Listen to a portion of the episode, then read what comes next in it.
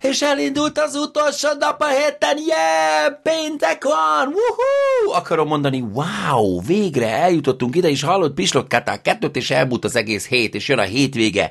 Persze, akinek nincsen hétvégé, annak bocsika, bocsika, de tudod mit? A munkavállalásról, illetve a munkaidőn túli dolgozásról van egy csomó érdekes gondolatom, meglátásom, illetve információm, szóval maradj velem, kedves hallgató, érdekességek, okosságok következnek.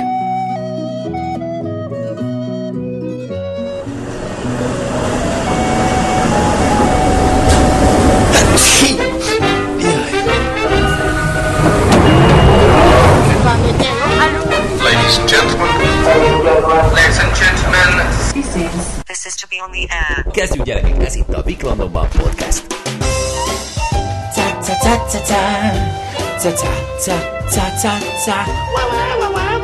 Azért éneklek, muszáj hozzá énekelni ehhez a kis nyitányhoz, mert már tudom, hogy hallod, milyen furcsa az, hogy pontosan tudom, hogy már eljutottunk odáig a tartalom habzsolásban, hogy a kutyának sincsen türelme ideje meghallgatni még egy ilyen 18 másodperces nyitókát sem. Mert mi, ó, nem lehet ezt átugorni? Hallod? Mi van veled? Oké, értem én, hogy most már a filmek, a, az összes tartalom, amit zamálunk, már teljesen eldobta a kredit, a nyitánya, ráhangolódás igényét, mert egyből csapassátok a tartalmat. Oké, oké, oké. Na, szóval ezért kezdek el oda mindenféle dolgot hozzátenni, hogy tudjad, hogy már itt vagyok, már itt vagyok, már nem kell a zenét hallgatnod, de közben meg tudom, hogy utána meg a végén a beleragad a kis fejedbe, és aztán énekelgeted a konyhába, hogy ta da ta da re ta te ca ca ue pica pa re pa pa wow wow és ugye a Hanka most megint megírhatja nekem, hogy nem csak a feleségem szerint hülyesség, hogy énekelek. Pedig tudod mit? Még arról is van egy dal, hogy nem kéne mindig énekelni. Valahogy úgy van, hogy nem kell mindig mindenről dalt költeni, dalt költeni. mert az emberek többsége nem akarja a nem akarja számból kizúdoló hangokat hallgatni. Nem akarják hallgatni. Hát akkor nem is fogok énekelni, Hanka, akkor sem, ha kérsz rá. Ezzel a Szent Mise véget ért, menjetek békével azok, akik csak a dalokért jöttetek. Ámen. És ide jön egy nagy agykórus, hogy ámen, szink halleluja, mi van velem? Na, nyits Viktor, szent már össze magad, a tagyadra ment a mai nap. Szóval, wuhu, péntek van, tehát furcsaság ugye a munkával kapcsolatban, hogy Hmm, honnan is indítsuk ki? Mehetünk a Coca-Colától? Menjünk a Coca-Colától, jó? Most nem, a, nem arról akarok beszélni, hogy a Pepsi-Cola megint megújította a logóját. Nem, hát ez, ez hova, hogy tartozna ide? Nem, hanem arról, hogy Gyerekülcünknél ugye van egy úgynevezett, amit mi úgy hívunk, hogy a menet. A menet pedig azt jelenti, hogy amikor ő almalét kér, mert ő neki almalé az egyik kedvenc folyadéka, amikor ő almalét kér, akkor ugye az a menet, hogy először egy pohár vizet iszik, és utána kaphat almalét. Mert ugye a folyadék, ami a gyereknek kell, az a víz, az almalé pedig az csak egy extra édesség, egy cukorral teli cuccoskás. És e kapcsán jött föl a beszélgetésünk a Kiarával, hogy bedobtam neki, hogy Paszkus, te teljesen jó, hogy te most már 11 éves vagy, 12 leszel baszkuli, majd ugye októberben, és te még szerintem életedben nem ittál egy pohár kólát. Szóval, hogy így egy gyerek egyáltalán nem iszik szénsavas üdítőket, és akkor erre neki természetesen nagyon-nagyon örülök, mert tudom, hogy mennyire nem neki való, meg nem jó neki, de közben eszembe jutott az a fajta izgalom és az a fajta őrület, amivel mi néztük gyerekként a szénsavas üdítőket, tehát ha csak szénsavas vízzel kaptad a szörpöt, az szerintem már ú, egy nagy upgrade volt, de aztán ha már kólát tudták kapni, Coca-Colát, Pepsi-Colát, szőke-Colát, barna-Colát, akármit, vagy a, a, a nagyi megvette a kóla szörpöt, hogy olcsóbban legyen kóla élmény.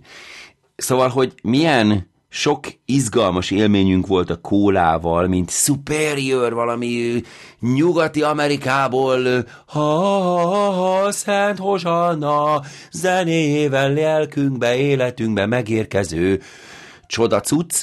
Szóval, hogy a gyermeki emlékeim hogyha mellé rakom azt, hogy a gyerkőc elmeséli nekem, hogy az ő osztályában kb. senki nem iszik, egy-két ilyen kicsit elhanyagoltabb gyerek, igen, de a legtöbb gyerek egészséges próbál táplálkozni, és eszágában nem lenne kólát, vagy fantát, vagy ilyesmiket fogyasztani. Most nem azt tudom, hogy egész Angliában az összes gyerek teljes mértékben egészségesen él, nem erről beszélek, hanem hogy gyere velem, ez, ez most a kis buborékába a gyermekemnek a tapasztalat, ami elindított bennem gondolatokat, és akkor figyelj.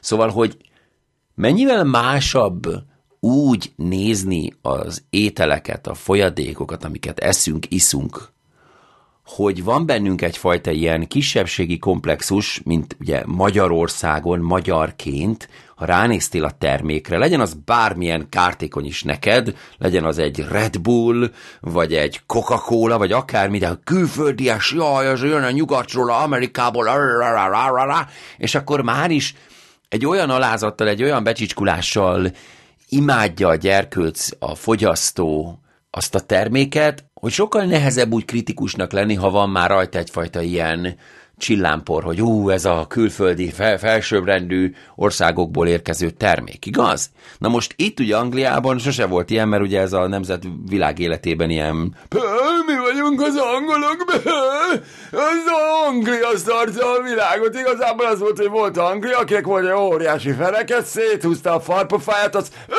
megnyomta, és kijött belőle a világ. Na, így született a világ. Na, tehát, hogy az angolok időtlen idők óta ugye ilyen fajta önbizalommal nézték a saját dolgaikat, tehát nekik nem volt ez a fajta termékekkel kapcsolatos részegedésük, hogy Oh my god, oda, oda, gyere már, hát itt van az amerikai popcorn, hát tesztet kell lenni, jaj, jött az amerikai cukorka, jaj, nyaljuk már. Szóval, hogy ez nem volt ott extra rétegként. És persze emellett ugye azt is lehetne értelmezni és elemezgetni, hogy mennyivel szigorúbbak azért az európai, illetve az angol, hát most már ugye kettő külön dologról beszélünk, de hogy így az európai élelmiszeripari előírások, standardek, védelmi rendszerek egyébként mennyivel erősebbek és mennyivel jobban működnek. És mondom, ennek ellenére még mindig tud szart és rengeteget és ostobán enni az angol, és a legtöbben egyébként ugye tudjuk is, hogy milyen borzalmas, brutális ö, problémák vannak itt az obesity-vel, tehát az elhízással, a szörnyű nagy bánasággal, de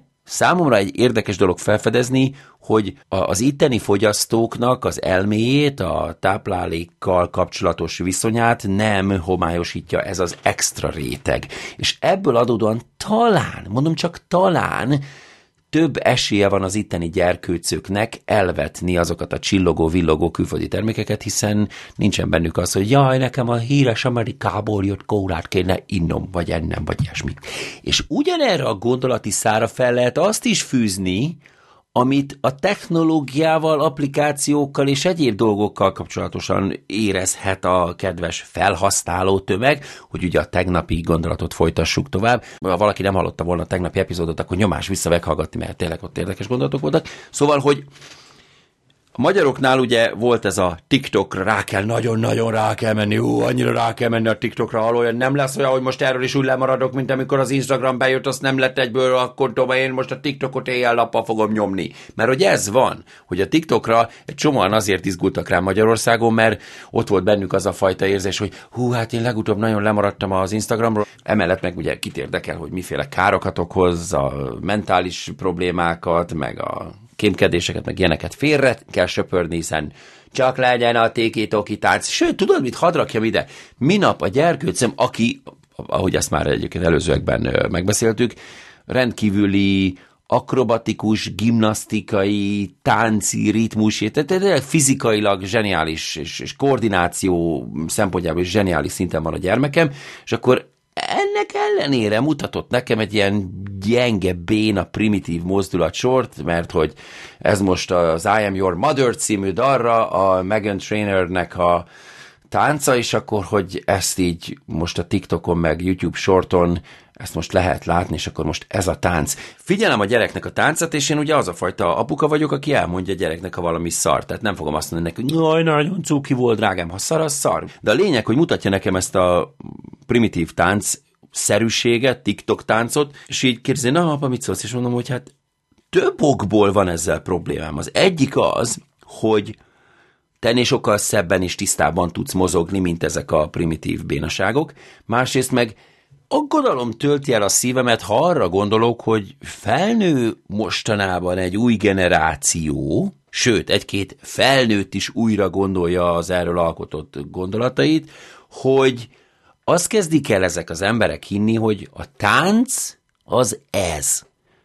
És amikor a TikTokon táncolnak az emberek, akkor az a tánc, akkor az a táncnak a modern megfelelője. Miközben a tánc az nem ez. Ugyanis a tánc az nem egy 9-16-os álló képernyőbe belefeszíthető gyenge, béna mozdulatsor, ami tényleg a, konkrétan, ha azt nézed, még maga a mi ez a csibetánc is szofisztikáltabb, mint a legtöbb TikTok tánc. És tudod mi? Az a legszebb, hogy a gyerkőcöm egyből megértette, és ugye mondta is, hogy igazad van apa, mert hogy vannak fiúk, akik például azt gondolják, hogy ők mikor csinálják ezt a floss mozdulatot, ami ugye ugyanígy egy ilyen internetes szenzációként terjedt el, hogy egy ilyen, hát testnevelésből felmentett vékony kisfiú hátizsákkal hátán úgy mozgatta a kezét, hogy minthogyha a fogát tisztítaná egy kötéllel, akkor azzal flosszol, és akkor ezt a mozdulatot elterjesztette a világ önmagában, nem is értem miért, de hogy gyerekek a diszkóban megállnak, és ezt táncolják, ezt csinálják, és az ő agyukban ez egyenlő a tánccal. És ezt erre tök jó fejmódon a lányom konkrétan emlékeztetett, hogy igen, igazad van, pedig ugye a tánc az tényleg nem ez. De ez most csak így egy poénapa. Szóval, hogy az ő részéről megértem, ez egy poén, hiszen neki ez egy kirándulás, hiszen ő tényleg fizikailag abszolút ö, fejleszti magát, színpadon is, meg úgy, úgy sportszerűen is, és úgy egyáltalán ő megéli a, a, a mozgás örömét, és azt például, ami az egyik legjobb dolog a táncban, hogy amikor fizikailag úgy terheled a testedet, és olyan mozgásorokat végzel, olyan gyorsan, olyan koordináltan, olyan feszesen, olyan egyszerre a zenével, hogy azt itt, itt konkrétan spirituálisan megváltozik az idő és a tér aránya, és egyszerűen fantasztikus dolog a tánc, amikor táncolsz. De akkor, amikor ugye a TikTok tánc miatt azt kezdik el gondolni gyerkőcök, meg felnőttek, hogy akkor ez a tánc, és akkor, amikor én ezt elkezdem fikázni, akkor én vagyok az az öreg ember, aki, hát ugyanezt mondták, amikor el, elindult a hip-hop is, a, a, akik előtte meg valcert, meg tangót táncoltak, azok meg a hip-hopra mondták, hogy ez hülyeség. Sőt, valahol nekik már az is furcsa volt, hogy nem valakivel együtt táncol valaki, hogy megfogja, megöleli, azt együtt szépen táncolják, mint normális emberek, hanem mit ugrabugrálnak itt, itt, itt pörögnek a földön a fejükön, hát hülyei kezek. Szóval nem, nem erről van szó, hogy a változást nem fogadnám el, hiszen pont az a szép a táncban, ha most megengedett, kedves hallgató, hogy egy picit belemenjek, több dekényi, több évtizednyi táncos élet után, szóval, hogy a táncban az a fantasztikus, hogy tök mindegy, hogy milyen stílus táncos, legyen az balett, vagy legyen az társas tánc, vagy latin, vagy hip-hop, vagy kortárs tánc, abban a megfeszülés és a fizikai kihívás a zene ritmusával való teljes egyesülés, még akkor is mágikus érzés hoz, hogyha csak a nappalitban vagy a konyhában táncolsz. Tehát az tánc. Az, amikor pedig egy bizonyos kéz vagy fej vagy váll mozdulatsort mutogatsz a kamerának, az nem tánc. És számomra az egy szomorú megfigyelés, hogy egyre többen viszont azt gondolják, hogy a táncparketten azoknak a mozdulatoknak van heye. Épp ugyanúgy, mint amikor valaki gitárhírón nyomogatja a gombokat, és akkor fölmenne egy rockkoncert, hogy akkor ő most gitározni fog, ugye? Hogy annak semmi köze nincs a gitározáshoz. Na jó, oké. Szóval csavarjuk akkor vissza. Tehát gyermekem nem iszik kólát, mert ugye egyrészt, öh, meg másrészt ugye nincsen benne az a fajta húzóerő, hogy oh my god, ez a külföldi fantasztikus termék, és akkor ezt nem kell innom kell, még akkor a rossz nekem. Ellentétben ugye a magyarok a kognitív és mindenféle más pusztítás ellenére zabálják mindent, ami fogyasztható legyen, legyen az fizikai, vagy éppen digitális cucc, Avagy, hogy összefoglaljam, ha önmagunkban nem hiszünk, ha nincsen elég önbizalmunk, akkor egy csomó csacsiságot, önpusztító dolgot el lehet velünk hitetni, meg lehet velünk vásároltatni, és ki lehet minket használni úgy, hogy a végén mi szenvedünk. És akkor ide jön a kihasználás, vagyis arról akartam igazából beszélni, hogy milyen csacsi dolog tőlem, ambiciózus külföldön élő magyartól, hogy én még munkaidő után is azon agyalok, sőt, valójában dolgozom, avagy a céget aminek az alkalmazásában állok, még akkor is építem, és akkor is dolgozok ennek a cégnek, amikor már rég lejárt a munkaidőm. És akkor ugye ez egy nagyon érdekes jelenség, hogy ugye az ambícióm, a, a haladás, haladni akarásom, hogy idő előtt megkapjam az emelést, hogy egyre előrébb jussak a cégnél, egyre nagyobb és látványosabb változásokat tudjak eszközölni, és egyre siker, ugye siker, siker, siker hajszolása ott van benne, mint ambíció, és akkor mit lehetne ez ellen tenni, ugye? Mert mert még azt sem lehetne mondani, hogy ezt elvárja tőlem az én munkáltatóm, hanem inkább van bennem egy ilyen képzeletbeli versenyterület, hogy akkor ha én nem csinálom meg, akkor más csinál, és akkor talán, és akkor így egymást belekergetjük a rosszba. És akkor ezzel kapcsolatban jutott eszembe az, amit ugye minap a könyvben, amit már ugye ajánlottam nektek, a Stolen Focus című könyvben fölhozta az író, hogy bizony Franciaországban konkrétan tilos, büntetendő az, ha az alkalmazottal a munkaóráján kívül kapcsolatba próbál lépni az ő alkalmazója. Ha! És akkor itt jön már megint az az eszembe, amit sokszor sokféleképpen, sok témában magyarázok, hogy az államnak, a kormánynak ilyen feladata lenne, hogy szabályozzon olyan dolgokat, aminek a végeredménye az emberiséget, az ország lakosságát, az adófizetőt szolgálja, és az ő egészségét, az ő életét, az ő egyensúlyát ö, támogatja. És hogy ez lenne elméletileg egy kormánynak a dolga, nem az, hogy non-stop kampányoljon, és mindenféle kommunikációs bravúrokkal győzze meg a hülyeségről a lakosokat, hanem arról kellene, hogy gondolkodjanak, dolgozzanak, hogy hogyan tehetnék az emberiség, illetve a saját országuk nemzetei, nemzetek lakosainak az életét szebb és jobbá. És konkrétan itt van, hogy nem csak Franciaországban van egyébként ez szabályozva, hanem figyelj, Portugáliában, Németországban és, ahogy mondtam, Franciaországban a munkáltatók nem léphetnek kapcsolatba a munkavállalókkal a megállapodott munkaidőn kívül. Portugáliában új törvény tiltja a munkáltatóknak, hogy a munkaidőn kívül lépjenek kapcsolatba a munkavállalókkal, és a szabályt megszegő vállalatokat bírsággal sújtják. Németországban a német munkaidő törvény értelmében a munkavállalóknak csak a megállapodott munkaidőben kell elérhetőnek lenniük, és legalább 11 órát kell pihenniük naponta, Hasonlóképpen, ahogy mondtam, Franciaországban is vannak szabályok, melyek megakadályozzák a munkáltatókat abban, hogy munkaidő után lépjenek kapcsolatba munkavállalókkal, beleértve az e-maileket is, ezek az intézkedések a munkavállalók egészséges munka magánélet egyensúlyának előmozdítására irányulnak. És itt jön egy nagyon érdekes dilemma fel, hogy ugye ott van az egyik oldalról az ambíció, hogy de én haladni akarok, áh, nekem egész nyugodtan küldhet a főnök e-mailt, sőt a munkaidőn kívül is meg tudom neki mutatni, hogy én mennyire rugalmas és elérhető, és csapatjátékos vagyok, és, áh, és majd így fogok előre nyomulni.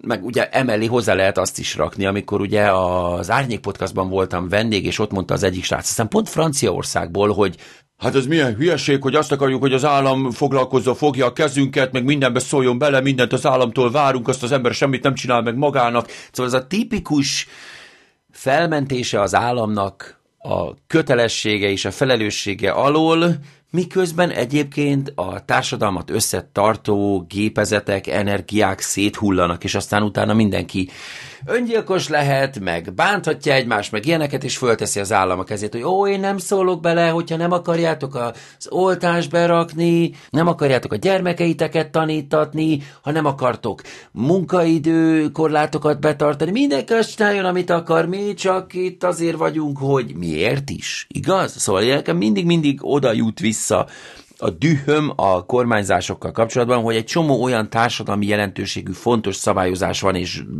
intézni való van, amivel kellene, hogy foglalkozzanak a kormányok, de helyett nem ez van, hanem összeugrasztják az embereket megfelelő kommunikációs trükkökkel, aztán az egyik ember ugrik a másik torkának a Facebookon, Twitteren, vagy éppen ahol érik egymást, és addig a kormányvezetői fölteszik a kezüket, hogy hát nekem addig még így nem, nem zongoráztatok le a vitát, és eldöntöttétek, hogy milyen törvényjavaslattal kell kijöjjek, hogy megkapjam a szavazatotokat, addig inkább nem csinálnék semmit.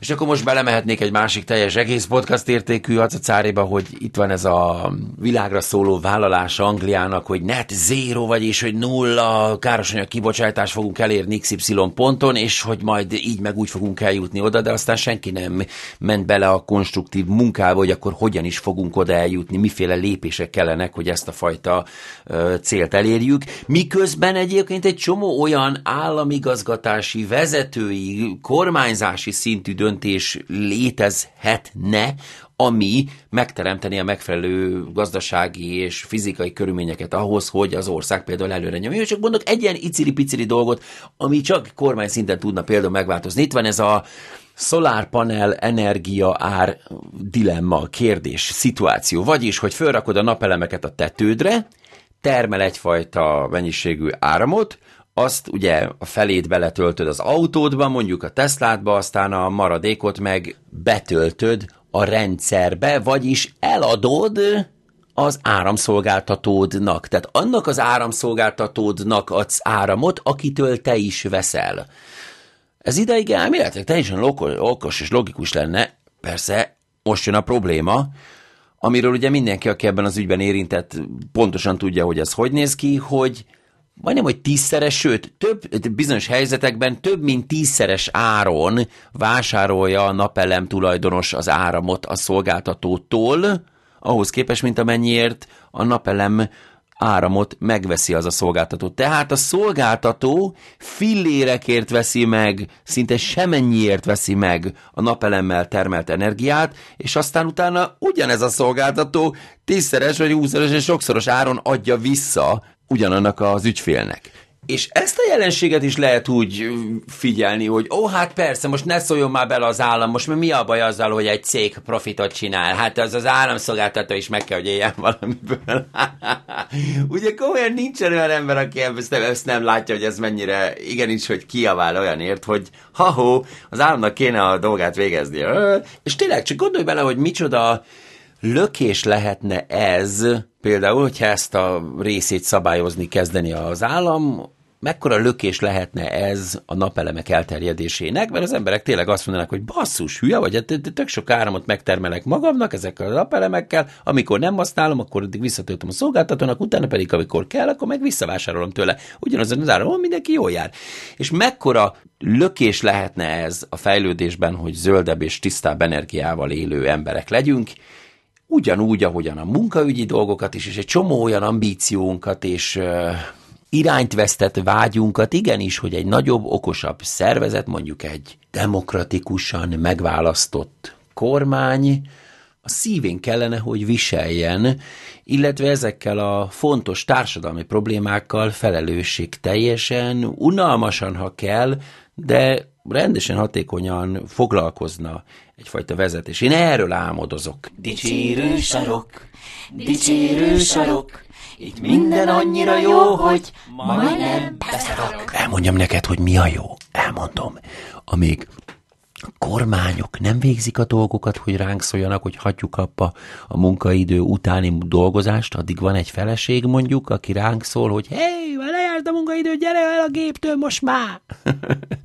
És igen, ez egy jó dolog. Tehát lássuk be, hogy jót akar az asszony, és azt akarja, hogy fenntartható, kiegyensúlyozott energiával éljek, és ne csak a rövid távon pumpáljam bele az összeset abba, amit éppen csinálok. Szóval továbbadom gyerkőcök a feleségem bölcsességét, és neked, drágám, hogyha hallgatod ezt az epizódot, akkor hatalmas pusszantyú, minden olyanért, amivel óvsz engem attól, hogy túlhajtsam magamat, és a lelkesedésem tévútra vigyen, illetve neked is, kedves hallgató, mondom, hogy okosan, ügyesen osszad be az energiádat, maratonra készülünk, mert az élet az egy maraton, oké, okay? és egyébként valóságban tényleg maratonra készülünk, és be kell osztani az energiákat, és nem kiégni, gyorsan kipörgetni a dolgokat. Akinek pedig egyébként kiégési problémája van, az pedig mehet a halottnak a coach című podcastot hallgatni az Andrással, aztán onnan okosodni és felfogni, hogy mit szabad, meg mit nem szabad, hogy jó legyen. Na, szavaztok, holnap reggel újra talál, nem is holnap, hétfő reggel újra találkozunk, addig is én voltam, meg vagyok, meg leszek, egy jó darabig még mindig Viktor, majdnem Londonból. Ez volt itt a Vik podcast. Szavaztok!